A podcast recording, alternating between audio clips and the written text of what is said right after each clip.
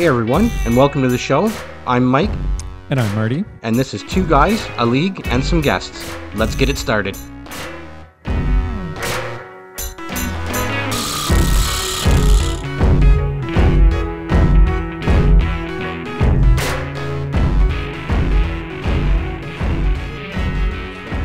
We're still like five from from the, the series. Uh, I expect to see a different game tonight. You know, From uh, from your point of view, Mike, in your playing days, Yeah, yeah. when it come when it came to that playoffs, were you always were you of the mindset that you would prefer to kind of keep it rolling pretty quick, or, I mean, I know when there's injuries, that time frame helps. yeah. But were you more of the mindset, let's just kind of keep this rolling? You didn't really want to have much time off, eh? Absolutely, because you know, like we go back to okay, if you play the NHL, you play an 82 game schedule. It's grinding, okay? It's grinding, so you welcome the time off Mm-hmm. to recuperate. But the body does amazing things when your when your mind sets to it. It'll recover real quick. It'll make your body do things that Okay. you know, like if your mind shuts down, your body's not going anywhere. Yeah. So getting right into well, getting getting right into the another series right after you've won it, good thing because you don't want that time off. You lose that freaking edge of Yeah. you know of Oh, yeah, yeah, competing. You know, like Yeah. and I think maybe that's what happened with New York and, and Tampa in the first game. So I think you're going to see an adjustment. You're going to have to from Tampa because I uh, yeah, and that's the thing. They're so well coached. They're so they understand the the, la- the landscape of being in this position. They've been here before. They understand what it takes to win. So I have full confidence that they're coming back in as, as a different team in game 2 Mm-hmm. and if not game two by game three, they've figured it out because they're just too good. Yeah, yeah, yeah, yeah. And being the home team, line matching is in your favor. So, again, uh, it's going to work in New York's favor again tonight. Oh, that's Get true. line It's tonight. matching, yeah. Oh, that's right. You get the line, you get the line match, and uh, the other team doesn't. And I think Tampa at home are going to be really hard to beat because I think Cooper believes in line matching a little bit more than Oh, than okay. Gallant, Gallant. think, Oh, yeah, I yeah. think, you know, so uh, he's going to put somebody on, you know, on uh, Zibanejad and and uh, Yeah, he's he's kind of been difficult to, to slow down lately, especially too. Like in Yeah, those last four games, like he's really picked up the pace. It's not that he was necessarily struggling before, but he kind of came out a little bit slower in the Yeah, gate. yeah. Now he's picked it up. If you don't sort of contain him, and same thing with Fox. Yeah. Fox is. they, there's there's something there's a physicality to the game that's missing, and you'll probably see it more in Tampa. You get Fox, Zibanejad, and uh, Panarin or uh, Kreider. uh, uh, Breadman, Panarin. Oh. they're smallish, so Yeah. yeah, they need they need to be they need to be hit on a consistent basis, and. Uh, and uh, I well, look that's Fox- that's I look true at of his Fox, job, right? say, He's so smart. I mean, like, Oh, why isn't God, he yeah. getting like he's he's getting hit, but not. It's like trying to hit a rope. It looks like you know, like you're not. Trying to hit a you just- rope. that's good. just can't get a piece of him. You know, like it just. Uh, And the one thing with the Rangers right now too is that power play's clicking big isn't time. it? Isn't it? It's, Like, uh, I mean, And that's huge in the playoffs. Well, like, I mean, you and I have talked about it week in and week out there, and if you have a good power play and a good penalty kill Yeah, going, I'm not saying that you're going to win Yeah. that series, but boy, oh boy, you ever giving yourself a chance? though. yeah, you, you you know, give yourself one one and a half goal a game. Yeah. know, That's the thing, yeah. uh, if you you've if got you that on your favor or on your side, and the same thing goes for a penalty kill too. Yeah, if yeah. you're able to steal those away from another exactly. team, Yeah, yeah, then you do that much better. But specialty it's game com- for sure. completely different for Edmonton, Colorado, though. There's no problems. Although four nothing last night. Yeah. What happened there? I saw a bit of the game. I mean, like Edmonton's got issues, but Yeah. between the pipes there. I mean, the guy, Yes. Yeah. your guy can't he can't hold the. Well, I mean, look at can't Fran- look the- at Francouz though. Yeah, Oh, That for guy, sure. guy, guy comes in. You know what I mean? What was it? It was his birthday or something, wasn't it too? It was. Some, I'm I, not- read there was something. It was like his also his birthday, and as a result of it, not as a result of it, but more because of the fact that he got the shutout, they started chanting his name, of course, and, and, and you know, being great fans that they are. And they asked him specifically, "How did that feel?" He's like, "You know, some things you can't put into words. This was just next Yeah, level." yeah, yeah, so I'm yeah. pretty sure it was also his birthday. So quite the birthday present for him. It's not only that; it's it, it's the fact that like the psyche of the team, right? Like here, here, This you know- Colorado team? Yeah, like I mean, you're sitting there, right? You're starting goaltenders out, and you're like, okay, okay, Yeah. You know, and and don't get me wrong, like th- these kids, good. Francouz is a Yeah, good player, yeah. and and and yeah, I'm sure they believe him, and or we wouldn't even be on the team, right? But I'm sitting there, re- uh, checking a uh, Twitter post or whatever the other Okay. day, and sure as shit, The guy's sitting there and he's like, "Watch this guy post a shutout, eh?" Yeah. And, and, and, I, I'm sitting there. I watched a little bit of the game. I didn't watch the end of the game though, and of course I checked my phone and everything, and I'm like, "God damn!" Like no, no, but it's just so funny how the playoffs will will your stars will come out of nowhere. Like and, and like I'm not saying Big this guy's moments. I'm not. I I think that's probably better. Maybe not so- so much a star, but big moments come out from these these Yeah. players, right? Yeah. And of course, this guy comes out of nowhere, backup goalie all year. Kuemper's the man.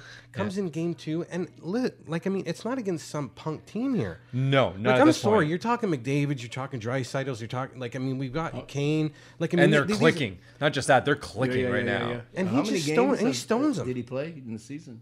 Oh, I want to say a, I want to say a handful. I could go yeah. I'm Uh, gonna say 20, max 20, 20, 25. Oh yeah. Oh yeah, yeah. Okay, that much. So that's Yeah. something. or- Yeah, So he does Could have have been a little Yeah. more than that, just Yeah. because Kuemper's a little bit of an injury. Because he well, and he was injured in the beginning of the season too, so Yeah, it yeah, might okay. be closer to the 25. So yeah, but in the playoffs, I has he has he sniffed anything in the playoffs? I don't think so. I, don't think, think so either. Kuemper's been the boy to, to take whole it way home. through. Maybe maybe uh, they pulled him one game or whatever, something like that. Oh, maybe something like that. Okay, yeah. Yeah, but still, like it, it, it was nice to see for him. that, like you know, being the Edmonton fan that I am, I was like, for nothing. Like I, I didn't necessarily expect them to take any in Colorado, but to be shut out, that was disappointing because the Yeah. first game showed Yeah. so much promise. I don't mind that they lost eight six. They got six past them. That's a big deal. That's, huge. That Yeah, says a lot about yeah. this team, the, the no quit. And frankly, one of them was an empty netter. So Yeah, really, yeah, it's yeah. 7 6. Like, Yeah. you were right there, just as good as they were. You went toe to toe with one of the best offensive teams in the league. Yeah. There's no shame in that. And it's and it's a playoffs. Like, you're going to lose some games. Yeah. I expect this to go seven games. So that means you're going to lose three. Yeah, So that's yeah. fine. Lose the first one. To get shut out in the second one, though, Yeah, that tells the. that was a, big. yeah. that was a That's big, problem. yeah. That is a problem, and I'm not sure if they lose one in Edmonton. I've got no faith. But if they can win the two in Edmonton, the series is all like Oh, it's yeah, down to yeah, three, and yeah, it, yeah. it's. But no matter what, the hockey's going to be really interesting. It is. It, It- has it's very nice the hockey. Two, the two series are like really Yeah. compelling. You know, you look There's something about this year I find the playoffs have been that much more interesting. as well. As Yeah, well. Like all so, the way too. through. Yeah, yeah. Well, I mean, we talked about it earlier too, right? In the Eastern Conference, you got eight teams that made the playoffs with a hundred point Yeah, seasons. yeah, exactly. Yeah, like yeah, yeah. How- you're you're starting to split hairs a little bit here, man. yeah. Like I mean, you know, we were, last week we were talking about Florida and how they kind of, you know, hit Yeah, a huge speed bed. bump. Oh here, my but- God, did they But I mean, but it, they weren't exactly dominating against Washington. So, and and that's not to throw them under the bus. It's No, just no. like, dude, you got seven other teams that are hundred point yeah, teams yeah, here. yeah. Give 'em- Before I forget, Mike, question for you going back to the Colorado series. Mm. Watching a couple of plays last night, and uh, Makar made that beautiful poke check on McDavid. no kidding. Yeah. So, as a defenseman, Mike, what do you think of this kid, Makar. Makar? He's like definitely a top top three defenseman in the league, just because of his his stick work and his positioning, and he's smart, man. The He's edge work is man. ridiculous. Yeah, and he uh, everything he does offensively is like heads up, and he's done with a purpose. And Almost a rover, eh. Mike? Eh? Almost a rover. That's a good point, actually. Yeah, yeah, like his ability to jump into play, and like that- that's, four and you know, that's forwards. the new style in the last like ten years of trying to develop. You know, and getting uh, getting defensemen to stop looking at their breakout pass and start joining the rush. you Yeah. know, and uh, being there, or even beginning a rush, being first guy on the rush. So, being know, a coach, you've noticed this shift in, in play where you've got to start in, introducing the defenseman in a different way. Absolutely, and like one Wow. of the things that's difficult is because our team only practice once a week, so you can you can do that till you know maybe 15 minutes, and then you, you got to do something else. Yeah. You know, so yeah. uh, players need to understand as a defenseman that I'm giving you the okay to go, but it doesn't mean 100 percent of the time. You know. Yeah. So Find the doing distinction. you're getting kids at our level that are trying to do it, and you've got like three forwards stopped at the blue line, waiting for something to happen. Yeah. There's no passes coming, and he just skates. Defenseman skates himself in the corner, and Ah. he's the last man back. You know, and the puck's turned over. So there, you know, Yeah. that's another issue. But I mean, at at the level we're watching, watching those guys like get involved in the in the offense is awesome. It's beautiful. Is it like I, a couple weeks ago I had suggested that Cale Makar, is- what he can do is the first time I felt that someone was somewhat close to a Bobby Orr. Yeah, is that or- fair? Well, I mean, uh, you. Am I going a little too far there? Yeah, I think you are. But I mean, like you might you, not even Coffey, you know, because co- I'm skipping over sco- Coffey. Yeah, That's a good Coffey point. Has like had so much speed and like and he was explosive. Yeah. Bobby Orr was was more uh, like cerebral in in his moving in and out of the you know the checking through the zones. Oh, okay. He was quick, but he also had like a huge base on his legs. You know, like Okay. so he he could protect. He could go sideways like like Gilbert Oh, Perreault man. could like go sideways Okay. like just by shifting he'd go sh- sideways like almost six feet you know like without even moving you know Jesus. like and that's what bobby orr did i mean like see coming you and he'd just go like this and he's gone sideways without Yeah. even crossing over you know and uh, then he'd, he'd take off and but Coffey was like straight speed and whatnot but okay. Makar's a little bit like Orr that way where you know and fox the same it's just his Good ability point. to move That's true. east west without you know like Without- freezing the forecheck you can freeze the forecheck you know like and the guy go oh well he's gone and the new new thing uh, you hear Garry Galley say it all the time and I agree with him and was stick on puck you know stick on puck because now you can't it's the only place you can put your stick now is on the puck you know Yeah, like or below the true. hands you know like Yeah. aside from that you're in the, you're getting a penalty you know Yeah, so the game's a little bit different now.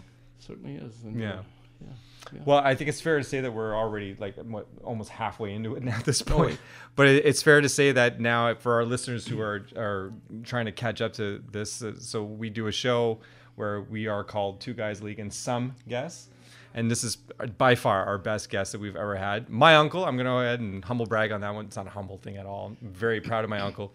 Uh, Mike Ruet is here joining us today, and we're we couldn't be happier. We've been looking forward to this. We've tried this, uh, I think, once or twice now finally got to nail down the perfect time to do it and here we are and um, i don't know it's gonna be it might be a little bit frustrating i might say mike uh, take it over and we won't know who we're talking to uh, that might happen a couple of times so just hang in there but um, i right off the top i did just want to get our guests sort of um, uh, up to speed on who you are because there's a lot to go over here and i'm hoping this is going to spawn some stories because that's the whole point of this um, so you might turn red a little bit. My age. Yeah. No. Well, we'll see. It's, it's lots in the long time, not There- lots in the short time. there you go. Oh, that's nice. Put that on a shirt. Um, so you served as Cornwall captain for both the 69 70 and 70 71 season. You played 11 games. This is the one I want to ask you right now. You played 11 games for Cornwall in the in the uh, in the Memorial Cup at age 16. How did that happen? How do you get to play in the Memorial Cup at 16? I never did. Well, that's what we found on the internet. Are you telling me the internet lied to me? Played 11 games No for way. Cornwall in 1968 Memorial Cup tournament at age 16. That did not. Well, I'm not even sure they, if they called it a Memorial Cup Oh, back then. okay. Maybe they did. Okay. Maybe they did. Okay. Uh, that's when we went to, uh, we finished the Central League, Okay. and then we went to play against North Bay, if I'm not mistaken. Oh wow. Okay. And then we were able to win that series. Nice. And then we went to play against the Quebec League, which was Verdun. So, was it called the Memorial Cup back then? If, Jeez. if it says so, then That's so, what it- So be it. That is what it says. I says. was 16. So yeah, and you were 60. Like how? How does a 16 year old kid get get to that level so quickly? Like, were you you? So you were obviously out of the gates. You were pretty freaking good already. I mean, I, I'm asking you to to be to to turn down the humble because if, if people don't know Minoke Mike, Minoke Mike is very humble. He does not like to brag about himself. This is making him comfortable. He's screaming in the chair right now. but the fact of the matter is, at 16, at that age, and, and where you were, that's pretty impressive. Well, thanks for that. But as we go along, I'm, I'm just going to say this once. Okay, Okay. okay. And uh, it's going to go for all the questions that you asked. And I'm going to say it once, okay? That's a good question. That's it. I'm not saying that anymore. Okay. Okay. Perfect. Okay. perfect. I'm tired of hearing that. Okay. I, I'm with you. I am tired of hearing that too. It's the classic interview response, but you're good. You're, now we're covered. No, uh, like it's. I was a local boy, okay, local out of Cornwall, and uh, uh, the Royals were like prided themselves in in developing young local hockey Yeah. players, and Yeah. we had quite a few local hockey Yeah. players. And, uh, I was fortunate enough to be you know able to to crack the lineup as a 16 year old with the help of a lot of veterans on that team that, Oh, that really, helped me eh? along, and uh, so be it. I I developed my whole year uh, And, like- on the back end with Were they on you like early on? Like, listen, if you keep this up, you might get an opportunity to play in the Memorial Cup. Like, how did that transpire? Like, how did they approach you about it? Was it like, listen, the Memorial Cup starts tomorrow. You're in. Let's go. No, Like- no, I was. I had played some games with them. Okay. I had played some games. So at the end of the season, I was part of the team. I was part of the team. okay, So okay. uh, no doubt. And, uh, Holy jeez, no so way. I played all those games, and I like a lot of them are from going to to Smith Falls in that old barn Okay. to to North Bay in that old barn with Wow. uh, in Verdun in that big um, the old arena in Verdun was like an amphitheater. It was like old with wood. It was so Oh, nice. you know? man. So those are vivid memories. Cool. But a lot of awesome, a lot of stuff in between helped me to to progress as a 16 year old and Sure. and live championship moments there because like it, it, was, it was some good some good teammates that helped me along and uh, Do you remember? Like, do you? oh yeah my I think if I go in my career the my best teammate was Bill McNally he was a defense partner Okay. okay uh, a left hand shot and I was a right hand shot Oof, beauty. uh, so and Billy was a stay-at-home defenseman, and uh, I was just gung ho. I could skate. I could skate. And Billy says, "Don't worry, Mike." He says, "I'll give you the puck." You know, like so. Oh, I'll stay back. So he would he would do the dirty work and give me the puck, and I'd move the puck up. And You take the glory. plays and take the glory. And, whatnot. and Billy would go, "How boy, Mike? How boy?" He lived not far from uh, tante Nicole. Oh, wow. Yeah, yeah. Oh, that's cool. So anyhow, that's how I grew up as a 16 year old. That's But I had somebody to defend me. His name is Billy Snellgrove. One of the toughest guys ever came out of junior hockey. Okay, really. and uh, he you could hear his skates crack the ice as he's skating. You know, so that kind of power. You know, Yeah, yeah, yeah. uh, like not great hands, you know, to score, but like Yeah. hands of cement. and the only guy I could, I remember throughout my short career with him, that every time he got in a fight was always smiling. oh yeah! Wow. Simply because the That kinda was guy. suffering. yeah, yeah. so Billy helped me a lot with confidence, and, and he says, "Okay, don't worry." So, got That's- your back. We got you. You know, Man, as a sixteen-year-old. As a 16 year old, exactly. Yeah. So yeah, you yeah. grew up playing that style. Did you get to, did you end up at a point where you're like, okay, now I got to pull back from that style because I'm not playing with that kind of player anymore? Or was that always something that coaches looked at? Like, listen, this is what Mike needs and this is how our team succeeds if we give him this. No, no. After that, it was like it was a combination of my skating ability, my offensive ability being paired with a defensive kind Okay. of guy. Ah, so that was that was like two offensive guys never worked. Just one guy would step back, and Okay. and I had a you know, a series of good defensive partners that that did so. One of them being Billy Smith's brother, Gordy Smith. You know, like uh, Nice. uh, he was a stay-at-home hit guy, and uh, he would hit first, and then. But it was, it's all a, you know, a pairing of defensemen. That's how it is, you know. They can Yeah. Just, uh, uh, and I was I was always a stick on puck guy back then That's funny. because I was small, a smallish. You know, I could skate, so I could I could reach over and get to the puck, you know, and do stuff with my stick, and that not allowed to do now. You know, like. So, Like, to defend myself. you When know? you're saying not allowed to do now, what do you what do you mean specifically? Well, small things eh? like uh, in in a face off. Okay. Okay. Uh, as my career wore on, uh, you know, I'm I'm in line on the face off in the defensive zone face off. Uh, the guy I look at, he's like maybe 6'2", 100 to 190 pounds, and I'm you know 5'10", or 5'11", let's say, you know, like 165 pounds, 75 pounds. I gotta try and find move him. Well, my stick goes in the back of his blade, his, his skates, and I tap him, and he falls. Okay, and I get away with it. You know, like so. I said, okay, I can use that. You know, and uh, That's awesome. Yeah, the guy's coming over on on the side, getting ready to shoot. Well, the heel of my, my stick touches the bottom of his, his glove Oh, as he's shooting. that's so all you just need. enough to. Just I enough. can't do that now. You can't. No, uh, okay. Players can't do that Mm, yeah. Anymore. little things like that, and the cross checking and stuff. in front Yeah, and- yeah. The clutching little butt end of a stick every Yeah, here once in a while, you know, in the yeah, corner, getting yeah. a little nu- mucking it up, and You would you assume even like specifically the butt ending? I see that as being something that's still around because it's such an easy thing to hide, especially in the corners. Yeah, yeah, like I would yeah. imagine that's probably still around. But when you specifically talk about just touching a little bit, that's something that definitely can't be around anymore because that's something you No, can that, see that's from a two far. minute. That's a two Yeah. minute. Right that's away. Two minutes. That's two minutes. In all honesty, is it good that that's out or is it bad that that's out? Stuff I- like that. I think that's really good. That's that's out. Yeah. see, you're bringing you're yeah, bringing skill to the forefront. of the game. skill. A lot of skill. Because anyone can poke check. Uh, yeah, and anybody can ply their trade. You know, like if you're a skill player, doesn't matter your size, you can go about doing your business and you know Okay. and There's and other show ways. Your skills, you Yeah. know, and show your skills. and there are other ways to defend against it. as a defenseman now, you got to learn to, to Yeah. pivot. You got to learn to close your gap. You got to learn to get to the corners first. So or- when you're and- and coaching these out, you know, defensive kids, you got to teach them all these different ways to do things than the way you were taught. Yeah, yeah. You, you know, as much as you can, you know, and uh, so no, the, the game has evolved. That's for sure, Yeah, and uh, for the good. for the For the good. good, yeah. Oh, it's good to hear that you're saying Yeah, it's for the yeah. good.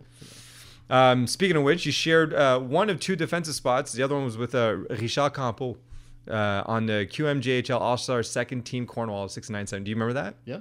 What goes on in an All Star game for a QMJHL All Star game? Like, what what were you and what? Why were you there? What were you there to do? Uh, not get hit. Not good. I, if I'm not mistaken, it was in Quebec City. I think. okay. I think it was in Quebec City. The old, uh, what a shrine that is. You know. Really, It yeah. You know. Uh, yeah. So there was there was no hitting and whatnot, and uh, it was f- what a great experience just to be around with all the The talent. the talent that was there. That a lot of all, talent. the talent was only there. Like to realize that, like.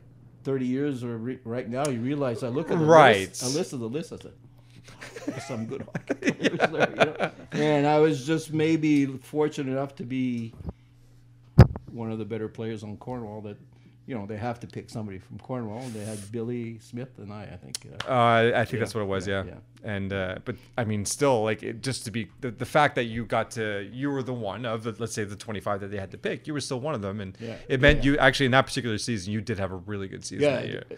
Yeah. you were pretty strong that year. I think Yeah. you had twenty goals that year. yeah. The the thing I always remember about that that that game was meeting a player by the name of Charles. Okay, uh, he played for Three Rivers. Okay. uh, I can say right up to now, and, and was probably the toughest, meanest, more most irascible hockey player that I ever played against. Okay, Oh wow. oh, he was mean. and he, you know, back then he had like no teeth, you know, like Uh, in front there. Of course, he And shouldn't just have teeth. Came at you consistently. He, a yap. Oh, chip, Oh, really? chip everybody, chirp everybody. Oh really? Crazy. Oh, so he was physical and just verbal. If you have time, Mike, just check out his stats. It's like crazy points and penalty minutes and pims. Oh really? I met him at the All Star game. Okay. The nicest guy you could ever meet. Ah well, wow. yeah, he's- of course. and he still had that grin. eh? He said, oh, Mike, comment ça va? Tu sais, quand- Sorry, what's his name again? Charles Ledzik. Richard, it's, I'm gonna look at him right now. It's like, but he, And I- but when you met him in person, nice guy. Nice guy. Just like, and you sat down and had a beer with him. Yeah, yeah. yeah. Oh yeah, three rivers. Hey, pretty good score too. 122 points, 151. Jeez, he He no slouch. be up there. He must. 132. He ended up playing for Cleveland Oh, Crusaders. he played for the career. Bruins. Yeah. Uh, yeah. Played for the Nordiques. Ended in 80 81. But Okay. um, his NHL totals 66 and 130. I mean, he, by Trois Rivières, wow, man, he was yeah, and penalty minutes to boot. Yeah, yeah. 253 and 55 games one year. That's Oh yeah. No, he's. But that's the other thing too. You don't see anything remotely close to that anymore. You don't see players with over 200 penalty minutes anymore. That's just not no, going to and happen. put the points that he did. You know. Well, exactly. On top of that, like Yeah, yeah. he wasn't Oh, just yeah. getting penalty minutes; he was getting, scoring goals, sixty-one in fifty-five, uh, getting assists, ninety, in like that's Yeah, good. yeah. Good player. He was. He was. Yeah, and, it a good guy apparently. You got a couple. Yeah, actually, uh, there's a, f- a few things when I was reading up on you, Mike. Um, One, I've got to ask. This is ju- this is more for me than anything else. I think, Mike Rooster Rue. Where did the nickname come from? Okay, that's it's an easy enough story. Uh, my first year out of junior, uh, I, I was in Syracuse. Okay. Uh, and uh, my defense partner was Dave Schultz's brother. Remember Okay. Dave Schultz? Yeah. Yeah. His brother, Ray Schultz. Okay. Oh. Ray Schultz looked like Tom Jones.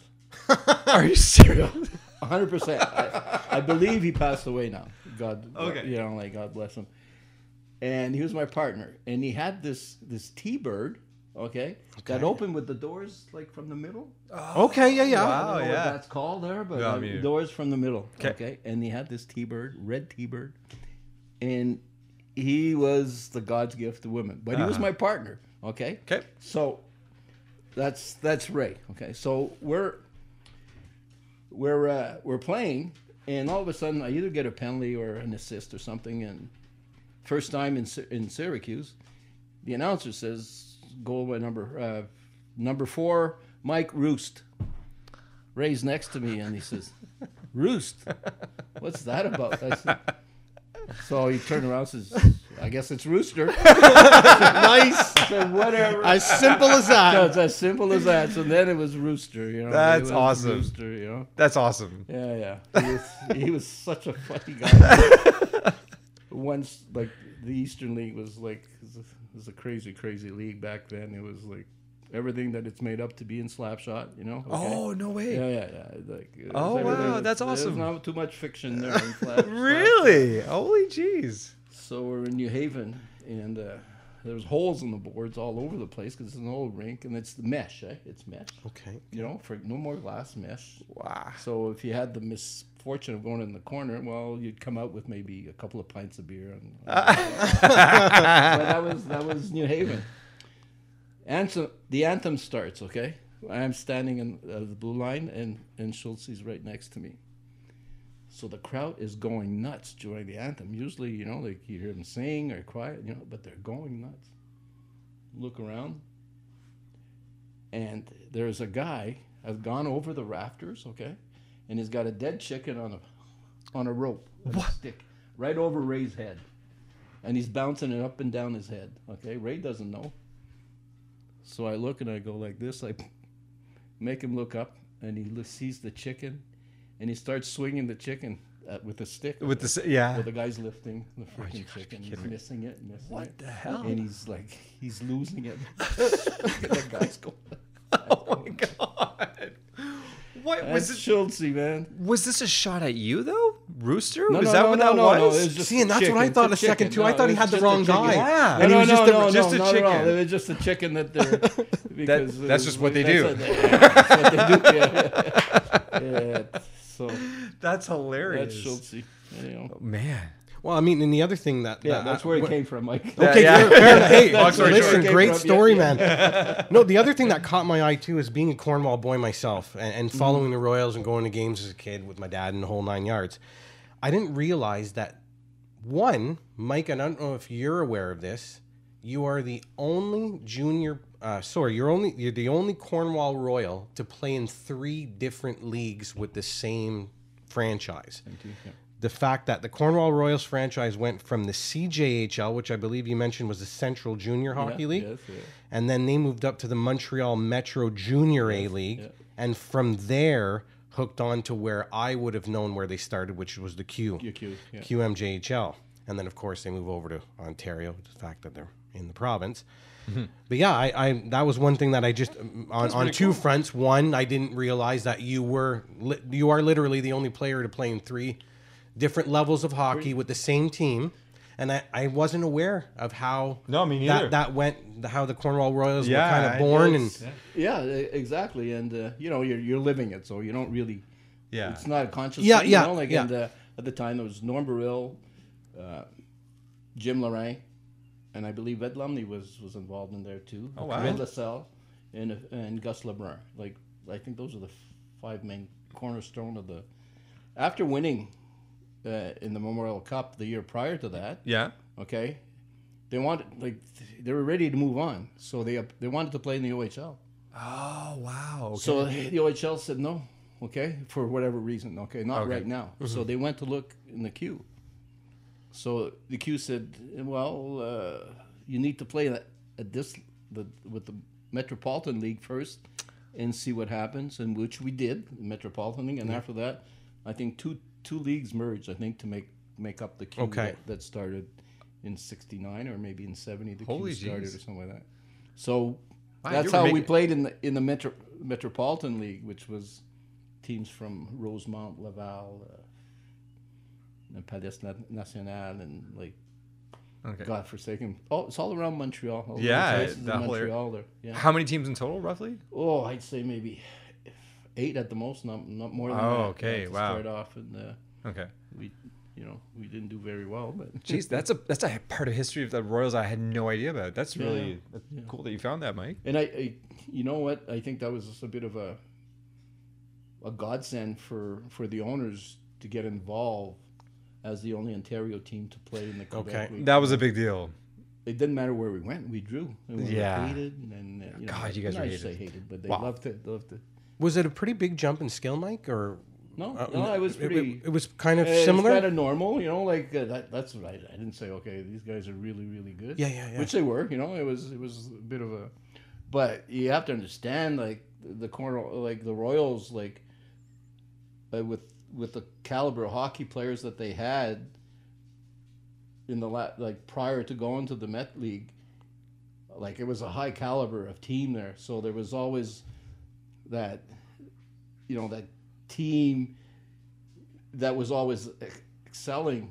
So there was always some good, good hockey players to play and compete. Okay. You know, it Okay. wasn't like ragtag. You know, like it was always people wanting to come and play and, and, and do well. And well, I would imagine Cornwall, that that. Cornwall had like Lots crazy of good hockey players. Lots of good hockey players. Oh my god, yeah. Well, I mean, going to the the, the Metro uh, um, League. I mean, at, at that time, I mean, I gotta I gotta imagine just about everybody and their dog was playing hockey. Any any young man or young kid Hockey was playing was hockey in that No day. one was so playing basketball. That had to have been some pretty decent, pretty decent hockey. A good a good league. I mean, you, it, it was like Well, you and, know. and you guys sold out every single night. Any every, any home game, like going to a Cornwall Royals game, it, it was even a big deal for us. Oh, yeah. when we were Oh, yeah. younger, um, and well, for as long as they were there.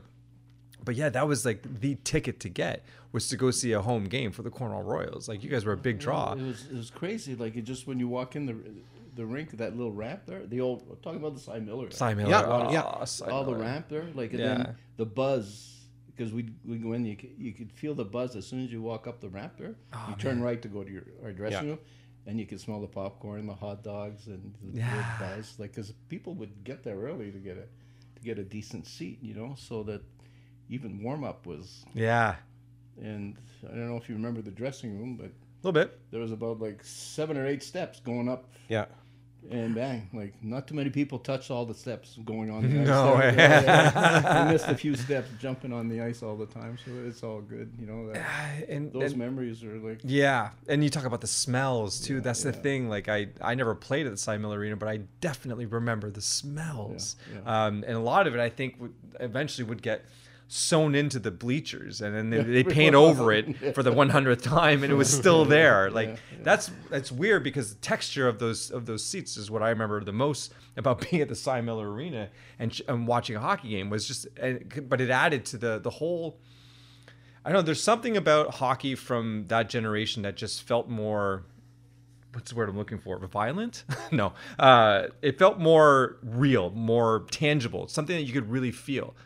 Like you were part of the game because you were in the stands watching this game at, at a place like Miller Arena. That kind of spot really, I don't know. That was one of the great things about hockey back then was that you get to go to a place like a Cy Miller Arena. yeah, in my opinion, it- anyways. Yeah, it's so true because you Thursday nights was the only show in town, and basically we're the only junior team in the area. You know, like pretty much. Yeah. So Thursday night was reserved. If you wanted to go play, uh, watch a game, you'd go there. okay? Yeah. Then you walk into that building, you go, oh man, this is starting to get exciting. Yeah, And then the fun. place is packed. Yeah. And then you've got local talent, okay? Yeah. Yeah, like cheering for you, and the, some of the locals are look, cheering against you because they didn't like the way you played. you Yeah. or like you, know, you get like boyfriends of oh man. of the girlfriend that broke up with him because Oh, you're going my out with a hockey player that really hated you, you know, like so, oh so they get all kinds, you know, like and then God forbid like it was a lull sometimes. and you Yeah. would- So Mike, would would hear you, somebody crack something, yeah. whoever, you Yeah, know, yeah. like and it was So what you're telling me, Mike, is the fun didn't end No, at, at- at the game. It, it continued It was, like, after the game. continuous, you Okay. know? Yeah, what And happened even- after the games? Where would you guys go? Oh, come on. Well, you got now no, come now on. you're getting into some Massena private was a good conversations here. Massena? Massena- Massena, Massena was, was the. Oh, really? for us. Yeah. Oh, wow. Yeah. Not so much Thursday nights because Thursday night it was a school night after. the Okay. school Yeah, day, yeah. So, Fair enough. so uh, but Friday night, if we didn't play, you know, like, uh, and we played maybe a Sunday afternoon Sure. somewhere, it was Massena.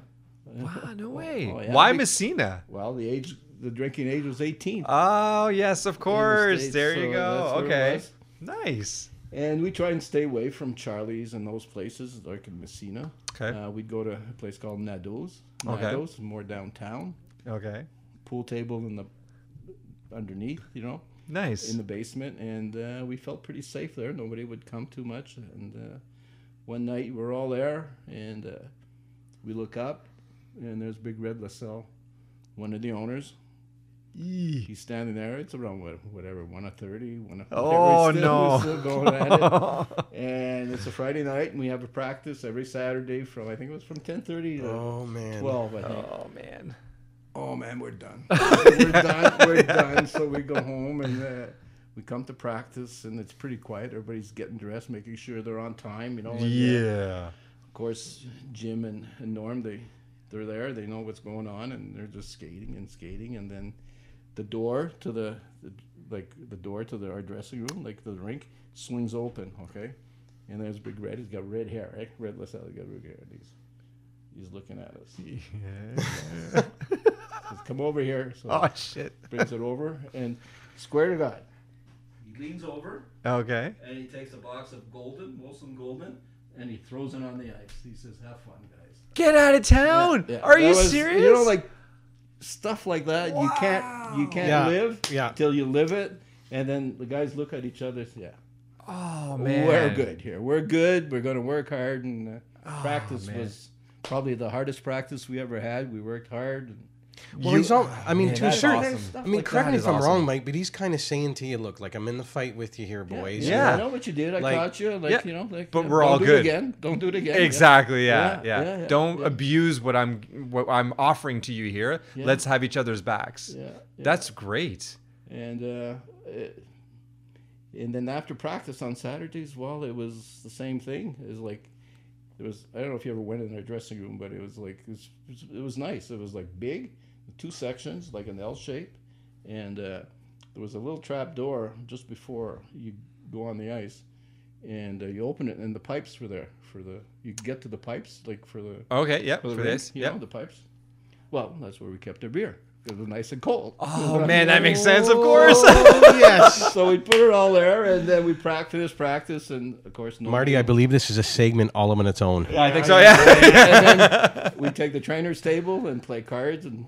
Bring Oh, get friends out. till Oh, two, man, two that's in the awesome. afternoon, three in the afternoon, and have her a little couple of pints and then leave. Look, That is. it was our home. It was that our was home. your, yeah, It was exactly. It was our home.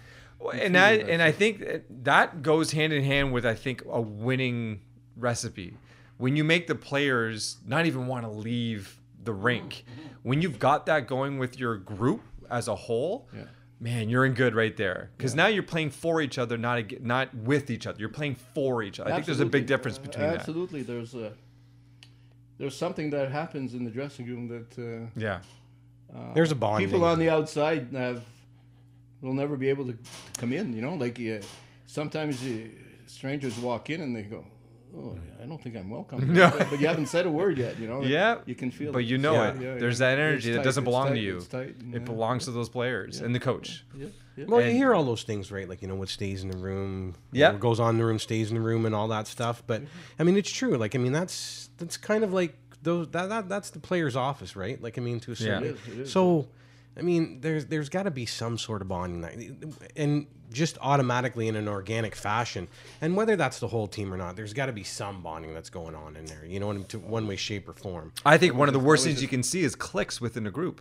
I think that's one of the worst things you can see. If you've got like if there are groups of three and then four and then maybe two, I think if you see that as a coach, you're like, ah, this isn't good. We're not going to be able to go the distance. We might play well for uh, for spurts here and there, yeah, yeah, but uh, longevity, cohesiveness is the most important thing. yeah. And I think that that move by Red. That's that's what a great, what an incredibly smart move to make in that Yeah, moment. Yeah, yeah. yeah. Rather than ream you guys out for having fun, which, brought you guys closer, Yeah, yeah. made you guys tighter, and it had that moment of like, shit, we're we're all in trouble now. We're all gonna get it, and you all not got away with it, but you all got pardoned for it Yeah. by the guy that you were all scared. Now you survive that together. It brings you closer. That was a smart Uh, move. As a parent, you, like when your child is is wrong and deadly wrong, sometimes you don't have to tell them.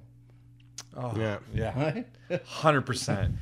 Sometimes they know just it to- so just to much. Know it and, and Yeah. move on. You know. Well, I mean, the message was sent, like you're saying. You had one of the Absolutely. hardest practices that Yeah, you had, yeah, but yeah. I mean, when you kind of know, okay, well, he's, he's he's he's with us. He's got Yeah. our back. So let's Now let's get the his f- back. Is there a flip side to this story though? Is there a About- no, well about Red maybe not liking what you guys did one day and you got held for it? no, no, because Red was um, uh, was hands off, Okay. hands off. Oh until wow! he he found us there. Like he knew we were there, and he had to act on it. And it wasn't the first time we were there, so he knew we were there, and it was time to put an end, not an end to it, but No. say, be careful. you know. Yeah, yeah. Be smart about it. yeah. And uh, no, Red was never Okay. never the on the other side where he really. Really Kinda came down on you. And it goes to show you that So you that's don't- the coach's job, and uh, uh, Red, you know, was he was an owner and whatnot, so he. he knew Mike, who was the on. coach back then? Jim Lorraine. Jim. Okay. and uh, for a while, and then Ralph Hurley. Uh, he came from Brockville, and I'm not sure what year he came in. Okay, I'm not sure. Uh, Ralph uh, lived in Brockville, and he ran, uh, I think the the speedway there. Oh wow! that was okay. his business, I think. And uh, Ralph always wear the little fedoras, you know, like Oh, yeah. fedoras. Classic. And classic, yeah. And uh, he had a hard time. I think he had asthma on top of that, so he wasn't a very good skater. Uh, he's, he's passed away. Not, not you know that. God bless his soul. He was a great gentleman. Uh, and uh, he had problem like he, you know, you get to practice as a coach. You get in, you get involved in the in the practice, and you try and say something, and he had to catch his breath all the time and whatnot. And he's- But he and he was very volatile on the bench. Oh, Have a tendency At the to drop of a his hat. Yeah. He'd throw his hat at like if he didn't like something, he'd throw his hat. But referee Uh. would pick it up. The linesman would pick it up. So he took took his hat, put a couple of holes in it, and put a- so here, Ralph, that's for you. And, you know, like. but that was Ralph is, was one of the coaches one year, and he lasted Okay. one year. But most of the time, it was Jim, Jim Lorraine, and uh, Norm Burrell helped out a bit. So yeah, Jim was a good hockey guy. yeah. Yeah. He, did he play himself or? Ah, he's a little older than us, but I think he did play some Okay. some hockey. Yeah, Okay. I don't know what level there, but he, Okay. did, he did play back then. He uh, he worked at the Coca Cola plant on Oh, jeez. okay. Sydney. Like, sort of, uh, Yeah, I think you're Sydney right. Yeah, Street, no, no, I Sydney, think you're right. Yeah, yeah. Below uh, Second Street. Yeah. Him and Ed, uh, Ed Lumley. See, these are big names. People don't realize these are big names. Big names in in the, In- in, Well, in- Ed in Lumley the and Corn- history yeah. of the Oh yeah, of the hockey the, uh, of the Cornwall lore. Yeah. Oh, for sure. Yeah.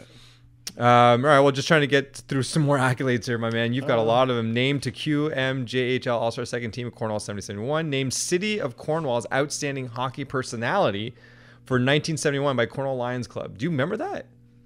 Seventy one. Yeah, for for 1971 by Cornwall Lions Club. So I don't know if it was in 1971 that you were you were, um, But it was for that year. Anyway. but it was for that year. Yeah, I, I would imagine it would have been that year, or possibly in 72. that one escapes me. Um, I'm just I'm trying to wonder like how hockey personality, like what what's deemed a hockey personality other than a hockey player. Uh, yeah, I was, that wasn't much of a character, that's for sure. I, uh, until later, we're uh, so But uh, moving along, you got selected by New England Whalers in '72 WHA General Player Draft, the 1st draft of the, in the league history. Yep. So, what is it like to like? Do you know you're about to get drafted? uh, Like who? T- by the team, by the team that's going to draft. you? Not necessarily. No, no, okay, okay. But that you're up for the draft and Yeah. that you're most likely going to be picked. Yeah. So it's like is a scout approaches you or your or papaya at that, at that GM or, Or GM? Yeah, yeah. Okay. Yes. Yeah. That's how that works.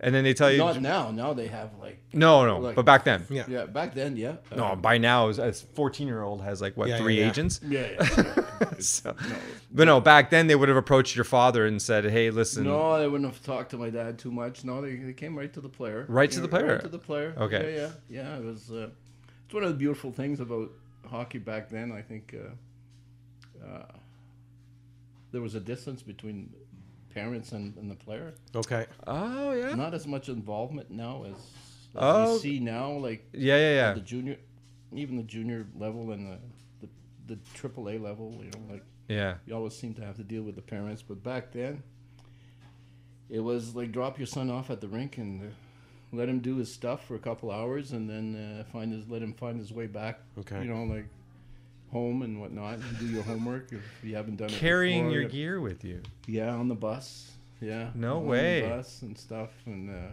Wow. doing all that. But uh, yeah, so that's, that's my recollection of what were we the? That was the um, selected by New England Whalers in yeah. 1972. So what what happened? You, you get a phone call and say, okay, I'm such and such, and I'm a scout for, and I could like to talk to you. We're thinking about drafting you and whatnot. And that's it happened the two years, like the same year. Okay, it was the same year. I believe it was the same year. Uh, Ray Miron, who's who's coaching in Tulsa, who was Tulsa was the, the farm team of Toronto Okay. From Cornwall. He was from Cornwall. Oh From no Cornwall, way. Okay. Okay. So he says, Mike, I want to talk to you. Da, da, da. Looks like Toronto wants to draft you. So he says, can we meet? I said, yeah, we can meet. So uh, pretty well sealed the deal that uh, that I was going to go to camp at the Jade. at the Jade Garden. Are you So says, kidding I'll me? take it for lunch. Where do you want to go? I'm, I'm a Chinese freak anyhow. So Yeah, it's a restaurant in Cornwall, yeah, folks. Yeah, yeah. So I'll go, says, go to the Jade. And so we said, okay, fine. This is a, it's, you know, looks like it's a go, you know. Jeez. And then about, I'd say, short time after, uh, the guy from uh, New England came over and uh, we're on the porch at home on Alice, on yeah, Alice yeah, Street. yeah. Well, I'm not sure if there was a couch there, but usually you had to have a couch there like, on the porch, you know, like You had to, chairs yeah. and stuff. For you know, sure, like, yeah. Sitting there, and this guy comes up, says, "Mike Rua." I said, "Yeah." Says, I'm such and such, and I can't remember his name. We started talking, and part of my family was there. I don't know exactly who was there, and uh, I made a mistake of shaking on the deal. You know, he said like, oh, "Okay." So then I said, "What have I done?" You know, I didn't. Sh- not for salary, but just for going. For going For there. going there, you know? Yeah, you were confirming that you were going said, there. What have I done? You know, like, sh- so I said it's a no-brainer. So I, I went to Toronto's camp and Yeah. and then like I must have phoned the other guy said I wasn't going. You know, so Wow. no sweat off him. I don't think. You know, but he, he wasted a trip. You know. Yeah. yeah, yeah. yeah. So. But you didn't. You felt that you had. You may have done something wrong in that moment, or Well, were- I was I kind of committed to the, t- the two. you Committed know, to like, two, do yeah. I said, well, what am I doing? You know, like I didn't know any better. you know? no, of course not. And I guess that's why Yeah, you know yeah, they yeah. have agents for kids. Yeah, yeah, yeah. and I, you know, at that point, I, uh, uh, I found an agent. Oh, okay. Yeah, you yeah. did. Larry Sazant. Larry Sazant from- from, Pointe-Claire. Okay. And uh, I think one of the guys, uh, I think Bob Charlebois or Jean Fayette, had him as a lawyer. As Oh, an okay. agent, as an agent. Okay. Who I think he had to. He happened to be a lawyer also. I think. Okay. So anyhow, he negotiated the, my first contract with Toronto, and uh, yeah, so that's that's how it started. With, That's- with Larry. Larry Jeez, no- negotiating a So Mike, so I have to ask. I mean, you're you know you're playing hockey junior, and you're you know you. I'm sure at some point you're like, okay, and you know, I think I'm a pretty good enough player here. I'm probably gonna get drafted.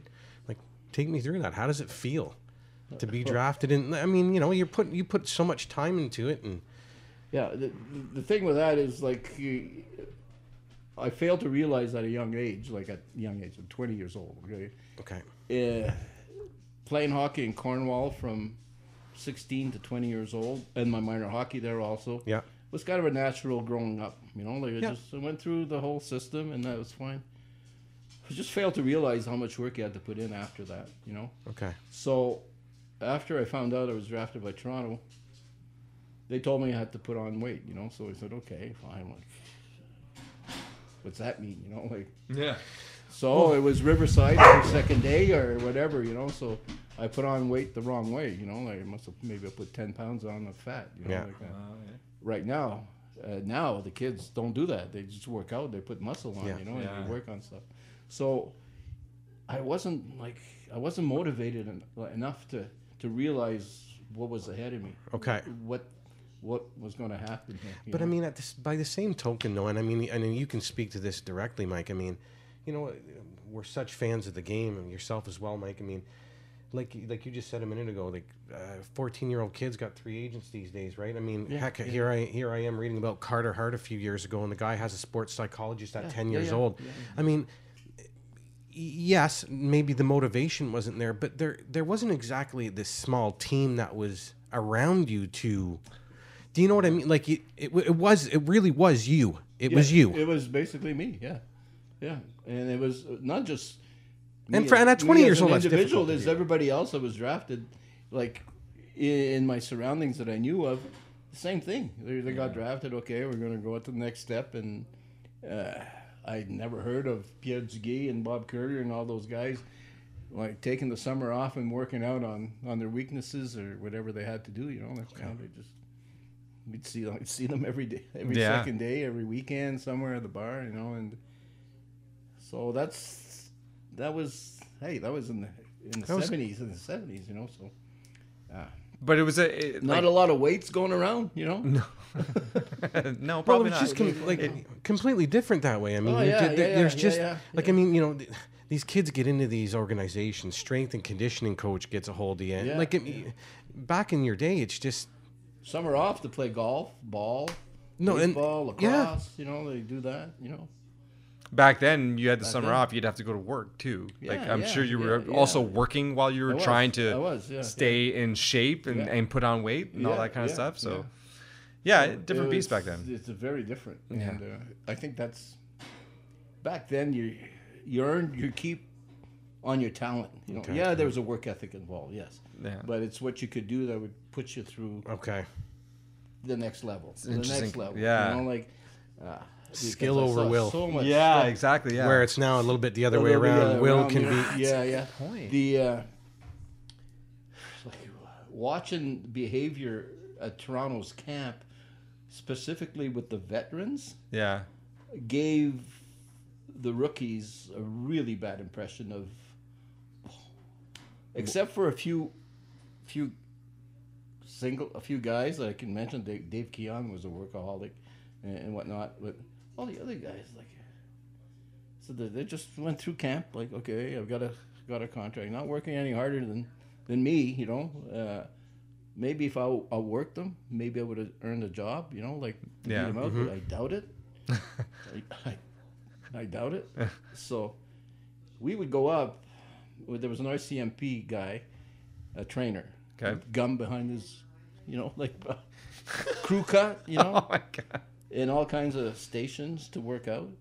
And the gardens, I believe it was the Grays. If you go around it eight times, it's a mile. Oh, Okay. okay. If I, and uh, if you remember the old gardens, if during during the game they would they would shut curtains in the hallway when you go up. They shut Okay. curtains. Yeah, okay? yeah. Yeah. And then between periods they'd open up so people would go through. So they shut the curtains. And when we'd go, the curtains were always open. Okay. It was in the morning. So Jim McKenny, uh, he's still living. I always remember that. And everybody had a sweatsuit. Okay, like be proud to be a Leaf. And then the music's going. You know, get ready, get ready. So you'd start off. You'd run a mile. Okay. Okay. So, first guy, Dave Keon, okay? Second guy, when you left, who was the last guy to show up, was Jim McKenny. And he reeked of smoke. Okay? and he had, he had construction Yeah. boots on, okay? And running, okay? And he's running. He'd take off first with Dave Keon around the building, and the furthest point, he would hide underneath the curtain. Behind the curtain, and you'd see his boots stick out. And he'd count the laps. He'd wait, then he'd peek, and then when Dave Keon would come in on the last lap, Yeah. he'd jump in and run. I said, Really? This is what it's about, you know? Yeah. But Got away with it. Sure. I mean, Yeah. like he had a contract. I mean, he was a good hockey player, no doubt, you know? At the end, I, I, that's the thing. like, if you had yeah, skill, yeah, yeah, that's skill. like I think that's what we were just saying. Like, skill really drove things forward back then. Anyways, more Certainly like did. it's not to suggest that people nowadays don't have skill. It's just if you don't have the skill, you can almost get away with not having as much as you might need, as long as you got the work ethic. Yeah. And if you got the work ethic, you've got a place that eventually maybe your skill catches up and it Yeah. makes and it helps you make it to the show. But back then, it was all skill or not. Yeah, pretty much. I mean, like uh, unless unless you could fight. Oh yes, yeah. that Unless was the other way for sure. Yeah, yeah. That's true. Yeah. Yeah, And- that, and that's and- that's one thing that I don't know that. Could you say that nowadays? As long as you can, No, no. I mean, like if you if you could fight, you have to be able to play the play the game. Like you gotta be able to do both. yeah. Yeah, you can't just fight. And after a while, you look around. There's like there's no point in it anymore. And I think they've done a good job to uh, clean it. to clean it You up. know, like to clean it up. Yeah. I, don't think there's intim- intimidation anymore. Is not a factor anymore. It doesn't matter where you play. You know, you can play a And isn't that where so that a lot of the argument in terms of like you know they need fighting in hockey, it needs to be a part of hockey and, and needs to be more prevalent, and people are upset about the fact that it isn't as as much as it is. Um, isn't that an issue though? Like they can't police themselves because you know they've got different rules that were brought in, like the instigator rule, for example, where now you got to be careful with that. So it takes that away, the intimidation thing. Yeah. Is that a you? Is that still good in your mind? You're saying it's good that there's not as much fighting. Is it good that we've lost that edge though?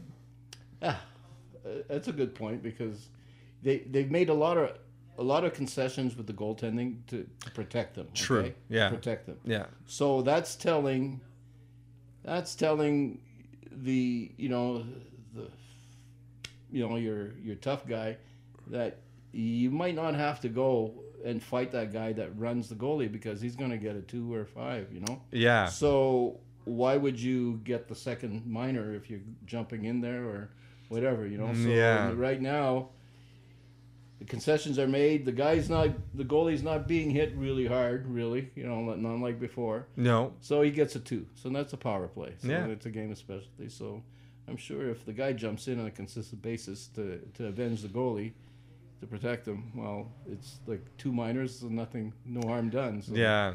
And So the point. emphasis is more onto the rules than it is on the players now. Exactly. Yeah, I think Yeah. so. I think so. And it's again, that's a, it's a good thing, you know. Uh, In the end, thing. it, it is Yeah. because we don't actually want people to get hurt. We don't actually want people with concussions, like it's happened with seen Yeah. with other goons that have gone through the systems, Yeah. who have actually ended up committing suicide. Yeah, you don't want yeah. that. No, like it, no. the idea that you know you fight hard for keeping that something. Well, really, because it's destroying lives. Is that really important? Yeah, Your yeah. entertainment's more important than these people's lives and the families that are left behind. Yeah.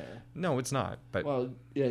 Don't tell me that uh, Reaves and, and Maroon really feel like fighting anymore. You know, No. They look at each other and they're they're smiling at each other and they're Yeah. oh, come on. It's just so that part is pretty Yeah. well gone. and you know. Maroon's got what four Specifically- cups? He's Is got that- three anyway. He's That's the working one. on Yeah, fourth working here. his yeah, he's yeah, working on working his on four. Oh gosh, Imagine. that's the guy at the too. right- Oh my god. Right spot at the right time. I And guess. he's yeah, exactly. Yeah, he's the king of that. That's for sure. yeah, yeah, he's doing his job. And, And I think he threw it in somebody's face not that long ago. Eh? He was like, "I got three rings or something." And he's like, Yeah, yeah, yeah, yeah. I can't remember. Yeah, who he now. came out and again, which is just funny because, anyways, king of being Yeah. the right place, at the right time. yeah. Uh, so actually, and I, I see here in the stats here, it's claimed by Phoenix WHL Toronto affiliate from uh, Toronto in reverse draft in June '73. Uh, you missed part of the 74-75 season with a strained ligament in your knee, an injury suffered while playing for Oklahoma. Do you remember that? It was, uh, I think it was, it was in Tulsa. I missed half the season. And you More missed half the season. More than than whoa. It's vivid in my memory. I mean, or uh, It's gotta be actually, painful we were in Tulsa. We're in- It was in Tulsa. It happened. Oh, okay. That was my second year, and uh, we're on a power play. Okay, the puck is dumped. The guy clears the puck. Okay. I'm in the going in the corner, and uh, at that time our rink had glass. The glass was coming in, so you, Okay. Uh, Danny Gruen played for Fort Worth, and he must have played for Detroit after that because uh, Fort Worth was uh, Detroit's uh, farm team. Uh, I, he was he was forechecking the shit out of me, and he was I'm going I'm going in the corner to get the, the puck. I can see him like in the glass. I can see he's coming, and he was smallish but tough and fast. You know, I said, okay, I'm gonna get it here, here, no problem. so I said, yeah, I'll surprise him. So what I did is when I I got about maybe two or three feet from the boards, I tried to to stop, okay, to brace myself, and Re- Milan. reverse check him. Yeah, re- yeah, reverse check them if you want to call it that, which is it's exactly what happened. So, but the timing, as you know, there's a moment where when you, you shift your weight, Yeah. you're no longer on your feet anymore. Well, he lifted me in the glass, and that's all I oh. remember. And then, Into the glass. Yeah, and I woke up in the hospital. Oh, it's- yeah, yeah, yeah, yeah, and uh, maybe I'm concussed and I don't know it. like you know, You gotta be but kidding me. my, my shoulder, my shoulder was just wrecked. So they uh, they sent me to Toronto and they operated on me and uh, oh my god. yeah, yeah, I, I lost the whole year and then came back and and then after that it was we had moved to Oklahoma City. Uh, That- the okay. After that, so Okay. yeah, yeah. So that's how it happened. Like I remember the name Danny Gruen. He just he picked me off right. Danny Gruen ruined your life. off. Yeah, yeah, yeah, there you go. yeah, yeah, yeah, yeah, yeah. I, I'll have to look him up because I didn't even know about him. Uh, so, yeah, played the 76 77 Saginaw team that won the I, IHL regular season title. That must have been a lot of fun. What? Anytime you're on a championship team is always special, be it a coach, was, player, yeah, whatever. But yeah. that must, as a player, you had a good year that Quite a year. Team, quite a team. Yeah, yeah. Was there something about the like? Did you know going into that season like this is a special group, or did that happen throughout that season? Uh, no, I, the league was still a very physical and tough league, uh, and at that point, uh, I knew it was going to be my last year of pro hockey. Uh, You yeah. knew it. That that Yeah, was going to be my yeah, follow up question. yeah, you knew yeah, that year. Yeah, yeah, yeah, it was my last contract, my last year on the contract, and uh, but the, the players that were there like were so good, like like goaltending, defense, forwards, tough man, that tough. Dennis DeRosier and all those guys that were really tough. Or uh, what's his name, Billy Orr, or Blake Billy Orr, I think. Uh, I'll look it up. anyhow, they really, really a really strong team uh, offensively. Uh, so, yeah, uh, Dave Wessner, a good offensive player. Uh, we still keep in touch a little bit. And uh, Really? yeah, yeah. Oh, that's cool. Kevin Kemp, who's a Toronto uh, uh, from Ottawa, he, he was drafted in, by Toronto too. Uh, anyhow, a, a good a good slate of players that had a lot of experience at that level. Okay, they knew the league. Kevin Kemp. Okay. and they, they really knew the league, you know. So uh, Paul Evans, like uh, like I think he led uh, Paul Evans, he led your team, 112 points that year, Marcel 50 Comeau, goals. who's uh, Comeau's dad there, who plays in Dallas. now. Okay. Yeah. Yeah. Yeah. Uh, all those guys. We had a strong, strong team. Uh, and uh, Oh my God, you had a lot of goalies in that year. yeah, Uh, one, two, three, four, five, six, seven goalies that year. Yeah, the Frenchman was uh, the French guy was uh, the main guy. Michel Leguise, Uh, he was one of the, the other guy. Mario Lessard, Wait, Okay. Yeah, he, I think he ended up in L.A. I think. eh? Did he not? Mario Lessard. Uh, he did end up in LA. Good job. Yeah, yeah. He played several seasons actually. yeah. Did pretty good for himself.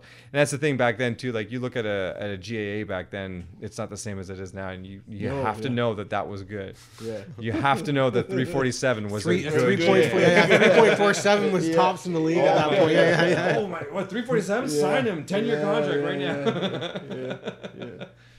But this, like, that's the thing. Like, the, so you say you knew going into this because it was the last year in your contract. Were you already told you're not getting re-signed, or is this something No, you no, knew to at yourself? That time, at that time, we had Genevieve. Okay. Oh, okay. Your first, So- your first- and, okay. uh, we lived in a trailer park. That's all it was in Saginaw. That like the the players all had their little trailers, and Yeah. there was a, a compound and a trailer park, which was fine. Aside from the some local guys that lived in their homes and that, but guys that coming from outside, they they, they all rented a little trailer, Mm-hmm. a trailer, and nice trailers. But I mean, there's a trailer park. And, Yeah. And, and we had Genevieve was born in August of '76, so bring her over with uh, you know and uh, i said uh, something else happened prior to that to make me decide that Okay. that uh, it was going to be my last year but knowing my last year i said hey we're here we're having fun we have a good hockey team and i think christmas time i had like i don't know like 15 16 goals or something like that as a defenseman and then uh, coach decided to put me forward well then i was lost i was lost uh, so uh, Weird time to do that. yeah, yeah, and I we never got along because it was different style that he implemented, you know, and uh, Okay. so we never got along. And uh, then when he put me forward, like oh, that's it. Like get Yeah. me out of here. And Yeah. I spent maybe two three weeks I think in uh, in Dallas because they had some injuries. Dallas and Dallas and Toronto or Toronto and Chicago at a certain point it was probably the first year that it happened combined their team their farm team in Okay. Dallas just to save money just to you know Oh, like, just okay. for whatever reason you Wow. know so That's uh, weird. they they were running Dallas was running into some injuries and and, and Toronto like uh, sent me there. So I missed about two three weeks in Saginaw. And uh, when I came back uh, things have changed. I looked around and we still had a good team and we were still playing but I, then he s- he played me forward and I uh, I was lost and uh, we managed managed to win the championship but he, then I knowing there was going to be my last year Yeah. I, f- I didn't feel part of the team too as much, missing three weeks and stuff Yeah, like that. Okay. we kept on winning, you know, no Yeah. doubt, you know, but certainly wasn't the same. And uh, finishing small pro career with a championship is, is really nice, you know. It's really Yeah. good, yeah. Yeah.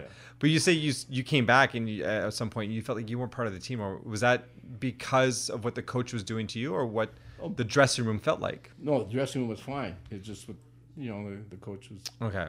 Uh, So this was a coach versus player thing. Yeah. Okay. And that's one of the. I mean, Fred, Fred coached in L.A. for two, three years, if I'm not mistaken. Oh, Don okay. Perry. really? Don Perry, and uh, he was Oh, yeah. Don was Don was involved with the incident of the hockey player who refused to go out and fight somebody. I'm trying to think of the player's name. Oh gosh, that sounds familiar. Anyhow, Don was was the coach that sent him out to go fight somebody, and he refused. So that became Lore. That became a big deal. yeah. yeah. Um, oh, I'll have to find that out for. I'll be for Fred the was show. a great guy. I like him. Yeah, yeah. He, he played in the Eastern League or Okay. and the International League, so he had all that experience. And He was a kinda big well-versed in- strapping, strapping fella, you know, like sport jacket, wooden sticks, you know, the wooden stick, the shaft of a wooden stick. He Yeah. had hand like twice my size, Marty. God. this big. He had cut a piece of wood, like a sh- the shaft, to fit his hand in his pocket, and he thought, just in case there was brawls, you know, and stuff like that. No. Wow. That's that's mentality. Man. but that's Yeah. like that's That's that's that's interesting grew to us up in- because we didn't like. I mean, We're I wasn't following hockey anywhere near at that point, right? So it's just like it's a whole different world, and that like it's just But that and that like, it brings the slap shot thing into it That's a little exactly bit, what I to was gonna speak. say. Like, as much as as ridiculous as it might sound to just try and connect a Hollywood movie to what a pro sport was, it sounds like Slapshot hit the nail on the head. When you think did. It when you think did. when you think about hockey back then, Slapshot did its did it justice. Yeah. that's Yeah. what hockey life was hockey like. Hockey purists will say no, you know, Yeah, but the one who you you went through it, you Blake lived Ball, who played in Syracuse. Okay. was an actor in Slapshot. Oh, jeez. Guido Tenesi, who played with me in Tulsa, Yeah. was an actor in uh, Get out. Okay. in Slapshot. And Guido Tenesi is the guy that has no lines, I don't think, in, in Slapshot, but he's the blonde guy with the steak and the, that's got all the girls. Oh, jeez. That's no. Guido Tenesi. Oh, I'm gonna have to look from at this now. Toronto, Oh my god. Blake Ball, one shot, a big visual at a face off, okay? Where you see his big goatee and the big ugly face. I don't think he's got his teeth in. And he's, if you read lip, you say, I'm taking your effing face off or something like he played in it. And, uh, Holy man. and So- Mario, Mario Vien from Cornwall Yeah. Yeah. was the other goalie who played a, a few bit shots too. Holy there. So. I mean, but Slapshot is there. You had to, you had to be part of the hockey culture to lend value to the movie. you know? Absolutely, yeah. So those guys were. you know, I just they- always I when I when I watch the movie, I always take things with a little grain of salt because it's a movie at the end of the day. Yeah. But it sounds like they really did their research and got the right people for this to really plug in the the, the authenticity into the movie. Yeah, yeah, yeah. Uh, it was filmed in Johnstown, if I'm not Uh, mistaken. yes, it was, yeah. filmed in Johnstown. We played in Johnstown. Oh, okay, we played in Johnstown. God. and the old seats, you know, the, the, the, the three section seats that fold and flap down there. Yeah, yeah. Yeah. Like the heavy ones. Yeah. Yeah. Like the heavy ones. Well, big brawl in Johnstown. And I, I'm on the ice. So everybody's brawling. And uh, now they're starting to throw everything on the ice. I don't know what happened, but they're throwing everything on the ice. Okay, so somebody grabbed like like how many, and they threw a section of those seats on the ice. Okay, so Jesus. referees, everybody says, gather around, gather center ice. You know, Safest No, place. Safest place. Yeah. So, little me, I got a better idea. I'm going to hide below the boards in the corner. But everybody's looking there, like I'm. I'm sitting there and I'm not, not moving. Okay, I'm in, sitting in the boards, you know, like underneath. I'm looking at everything. Uh, this is funny until somebody spots me. Now they're coming over the, the freaking chicken wire, Yeah. pouring me with freaking beer. Okay, so I skate. I skate right towards. Yeah, center. yeah. Big mistake. my bad. move, My bad. I tried. Yeah, yeah, I tried. yeah. So the fans were just as Oh, insane. crazy. Yeah, Uh, Like, Yeah. did you did you From ever- New Haven, you know, what they're doing the chicken yeah? stuff like that. It was These like are crazy fans, man. Yeah, yeah. Like you can get, nowadays you can't get, get away with that kind of stuff, but back then, like, was there ever? Because I I know in basketball it happened where there was a huge fight in the stands. But did you ever? w- I mean, would that- was that would be that would that be the worst interaction with fans that you ever had? Ah, I think. You know, I mean, that's pretty yeah, bad. Yeah, yeah, probably. Yeah. Well, except for one of them, but we never interacted with them. But it was in Syracuse again, my first year, and again, it's in New Haven. Okay, Jeez, that place. New Haven. Like I'm a rookie. I'm a 20 year old rookie. Yeah. And the guys on our team, and we won our, our division. Well, we lost to Charlotte. Okay. Okay. And I'll, before before I forgot to tell you, have you ever looked at Charlotte Syracuse Blazers uh, brawl 1971? Oh, I think. That's Oh, done to Queen. oh no. Okay. it's like very basic. It's black and white, and it's about a 15 or 20 minute brawl. And Charlotte see- Checkers versus Syracuse Blazers, 1972. Yeah, brawl. Yeah. I think that's it. Put the music on. It's too Sorry, It's it's good. Dombrowski is like, there you go. Watch this. is that? That's it. That's This is the one? yeah. But it looks like it might just be pictures. Oh no. Ah. video, Oh, oh wait, Oh, wait a minute. Oh, there it is. man. Yeah. Wow. I'm in and out with somebody, but the, uh, the fights are just like. They are Somebody going put at that it. on. I This is the fight. You're in this fight. Yeah, well, yeah, I'm in and out of the picture there with Martin. hair. This I'm not saying is. too much, You can barely tell what's going on in this video. I don't know if it's your team or not, Mike, but the goalie's just sitting there leaning Just- on yeah, that that's- stick, and he's okay. like, That's yeah, That's okay. We're getting the shit kicked out of him. It's Oh, four really? nothing. It's four nothing for sure. Oh, They whoa! They're swinging at each Oh, other. yeah, yeah. Oh man! oh, that's great stuff. Holy! j- Okay, we'll we'll finish that at some point. Yeah, yeah, yeah. I gotta I gotta see. it's- Watch to the end, there's, and then there's a girl coming out with, I don't know. Well, I'll skip to the end then. oh, right there. Yeah, I just saw it. Yeah. Oh my god. nice bell bottoms. Yeah. Oh man, that's but that's like that is oh, one. That- look. That's, looker. that's, that's slap shot. That is That's so slap shot. That is Yeah, so yeah, that's yeah. so Hollywood. That's so crazy. That lifestyle back then must have been. Now, But aside we from lived getting, it. You know, you live it. so Yeah. that's- now aside from getting beer dropped on you and getting stuff thrown at you, great fun, honestly. Awesome. Like, Awesome like, fun. like, Awesome. I, I just, I can't imagine. Awesome I can't fun. imagine, like- it's like. I'm going back to the story before that. Like in New Haven, I'm a rookie. Okay, 20 year old. Like Yeah. everything's fine. You know, I'm in shape. I can skate. Uh, Like, Bill it's, it's kind of. the owner of the team. Okay. Yeah. Italian family, mafia involved. Okay. Okay, I'm good. Who knows? I'm 20 year old. Yeah, yeah, yeah. Other guys, you know. So Thanks, bud. we're in the playoffs, and it's getting wild. Okay, like playoff time.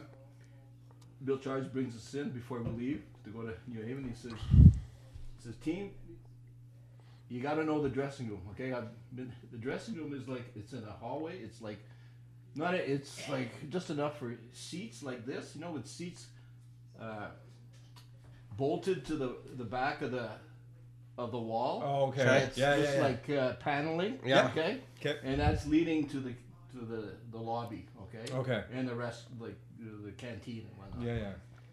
So we go in the first time. We go in and uh, they said rookies, let you sit there.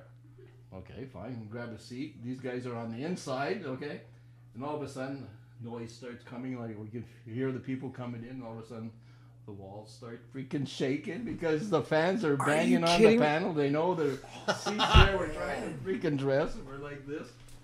Well, Bill Char says, listen, when you come out, because you got to walk through the lobby to go to the ice. Okay. He says this is the lobby's a zoo, but he says every every every like maybe six to ten feet, you're going to see a big guy in a suit with a tie, with his arms crossed. He's on our side. Okay. So, what the, what's going on? Sure enough, we walk out. The fans are jumping over these guys and they're trying to get at us. These guys are staying and they, they look at him and they go like this. Like part of his mafia gang that are just Yeah, making yeah. sure everything's under control, you know, like What? till we hit the ice where things are not under control. You know, like whole chickens coming over your head. so that was that was that was the life. That, but that's crazy. As a 20 year old to be going through that, you were. I'm assuming. So it was you, Matout, and Nick. Like uh, in terms No, of no, your no, I wasn't married then. You weren't even married then. married. So in terms of support, you just had yourself. Yeah. And your teammates, obviously, but Yeah, yeah, yeah. like you're 20 years old and you're traveling around all these different places, going to the Yeah, states, little- going to a place in Quebec, like just this 20 year old kid. But let's let's face it, back then they made him differently, right? Oh yeah. Yeah, Made who differently? The kids. You guys. The yeah, you kids, guys, you guys were It was different all back part then. of yeah. It had like like everything was like it was but nothing was hands off. I mean, like you just No, just went through the whole system and accepted the way Yeah. the culture of hockey back then. Was Well, in essence, too, you guys were also developing the culture as well. Like, because every generation sort of shapes its own, and you were at the beginning stages of something being different Yeah. and some sort of change a little bit. And man, alive though, like the I can't imagine being at an arena having grown ass men. Yeah. People who you would assume to be like, well, geez, you could you could be friends with my father, and they're dumping beer on you, and they're threatening your life. I'm sure. I'm saying very colorful things to you. Blake Ball, Blake Ball. Go back to Blake Ball. Blake Ball, okay. He was an ex-cop in Toronto, a police, and he played a played a few years in the Eastern League. Okay, big tough guy, man. Tough. So we go to again New Haven. Okay. this is New Haven. I gotta go. Fucking New Haven, man. okay? And uh, we're in the corner, and he's in the corner, and like just before a face-off, it's pretty quiet. You know, like you can Yeah. always hear the same voice. You know, the voice in the same corner. Blake, he's New Haven, What? I'm looking at his freaking penalty minute- minutes 362. What are you doing? Average of 300 over the span of five years. Like, it's ridiculous. So he's in the corner, and he's got this big Fu Manchu and no teeth. Look, look at him. I know Look it's at the best. Is that his picture? I got one, not exactly that, but yeah, yeah. So, and this guy's just yelling at him all the time, all the time, you know. So, face-off comes and then he spots the guy. Okay, he sees who it is. Well, that's fine. After after the game, we always stopped at a bar and get sandwiches and six pack and put it in the, you know, back in the bus and have a few pints. And so Blake, Blake is sitting there, okay, at the bar, the few of us, and the guy's right next to him. And he says, uh, Mr. Ball, this is Blake. He says, You played a hell of a game today. You know, I played really good. I really like the way you played. He looks at him. It's the same guy that's yelling at him all the fucking time, okay? All the time. So he says, Can I buy you a beer? Ah, he says, I'm really thirsty. He says, Can I have a pitcher? He says, he says Yeah, yeah, I'll buy you a pitcher. So buys him a pitcher of beer. He empties the fucking pitcher right on his lap. And he takes the pitcher and he just like shoves it right in his like you didn't hit him in the face. He just hit him like in the sh- here. Are the guy fell over his stool and everybody's okay, let's get out of here, jump on the bus, we're gone. we're gone. We're gone. The guy never said a boo after Well, that. no, I, guess bet he did. Never said He a boo. paid for it. Yeah, it's his beer. I don't He think I didn't oh, hear you in the crazy, stands, you punk. A- Yeah, exactly. Jeez. Man, that's balls of steel. That is insane. So, okay, there has to be a time then when your team got into a bar brawl. Uh, almost. That's it. I, I'm getting an almost out of this. Really? almost in uh, in Oklahoma City. We had, Okay. we had this bar that we went to, and it was a fun bar, no problem. Uh, we hit it at the wrong time, okay. Okay. And we had this this guy uh, from Quebec. Uh, he uh, he was a lot of fun to be with. He was my roommate. Oh, some, okay. some of the trips, you know, the road trips. Yeah. So uh, he uh, there's a dance floor, not a dance floor, a stage, okay, Okay. and then there's a band. Band comes off, music's still playing, you know, and back then it was like western and whatnot. And Pierre gets up, and he started doing a strip on the on the No. on the stage. Ugh. We think it's funny. There's Yeah. about ten or twelve of us. There's another group a little further back.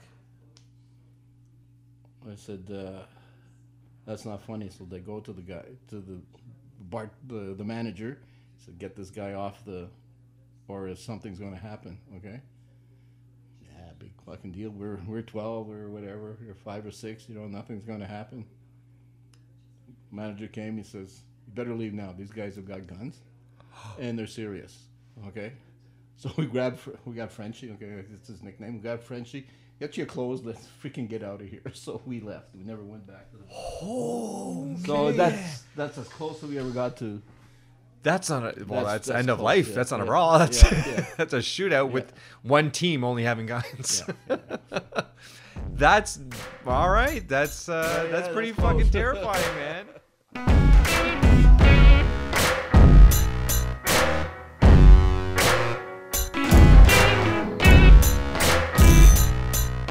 Thanks to everyone out there for listening.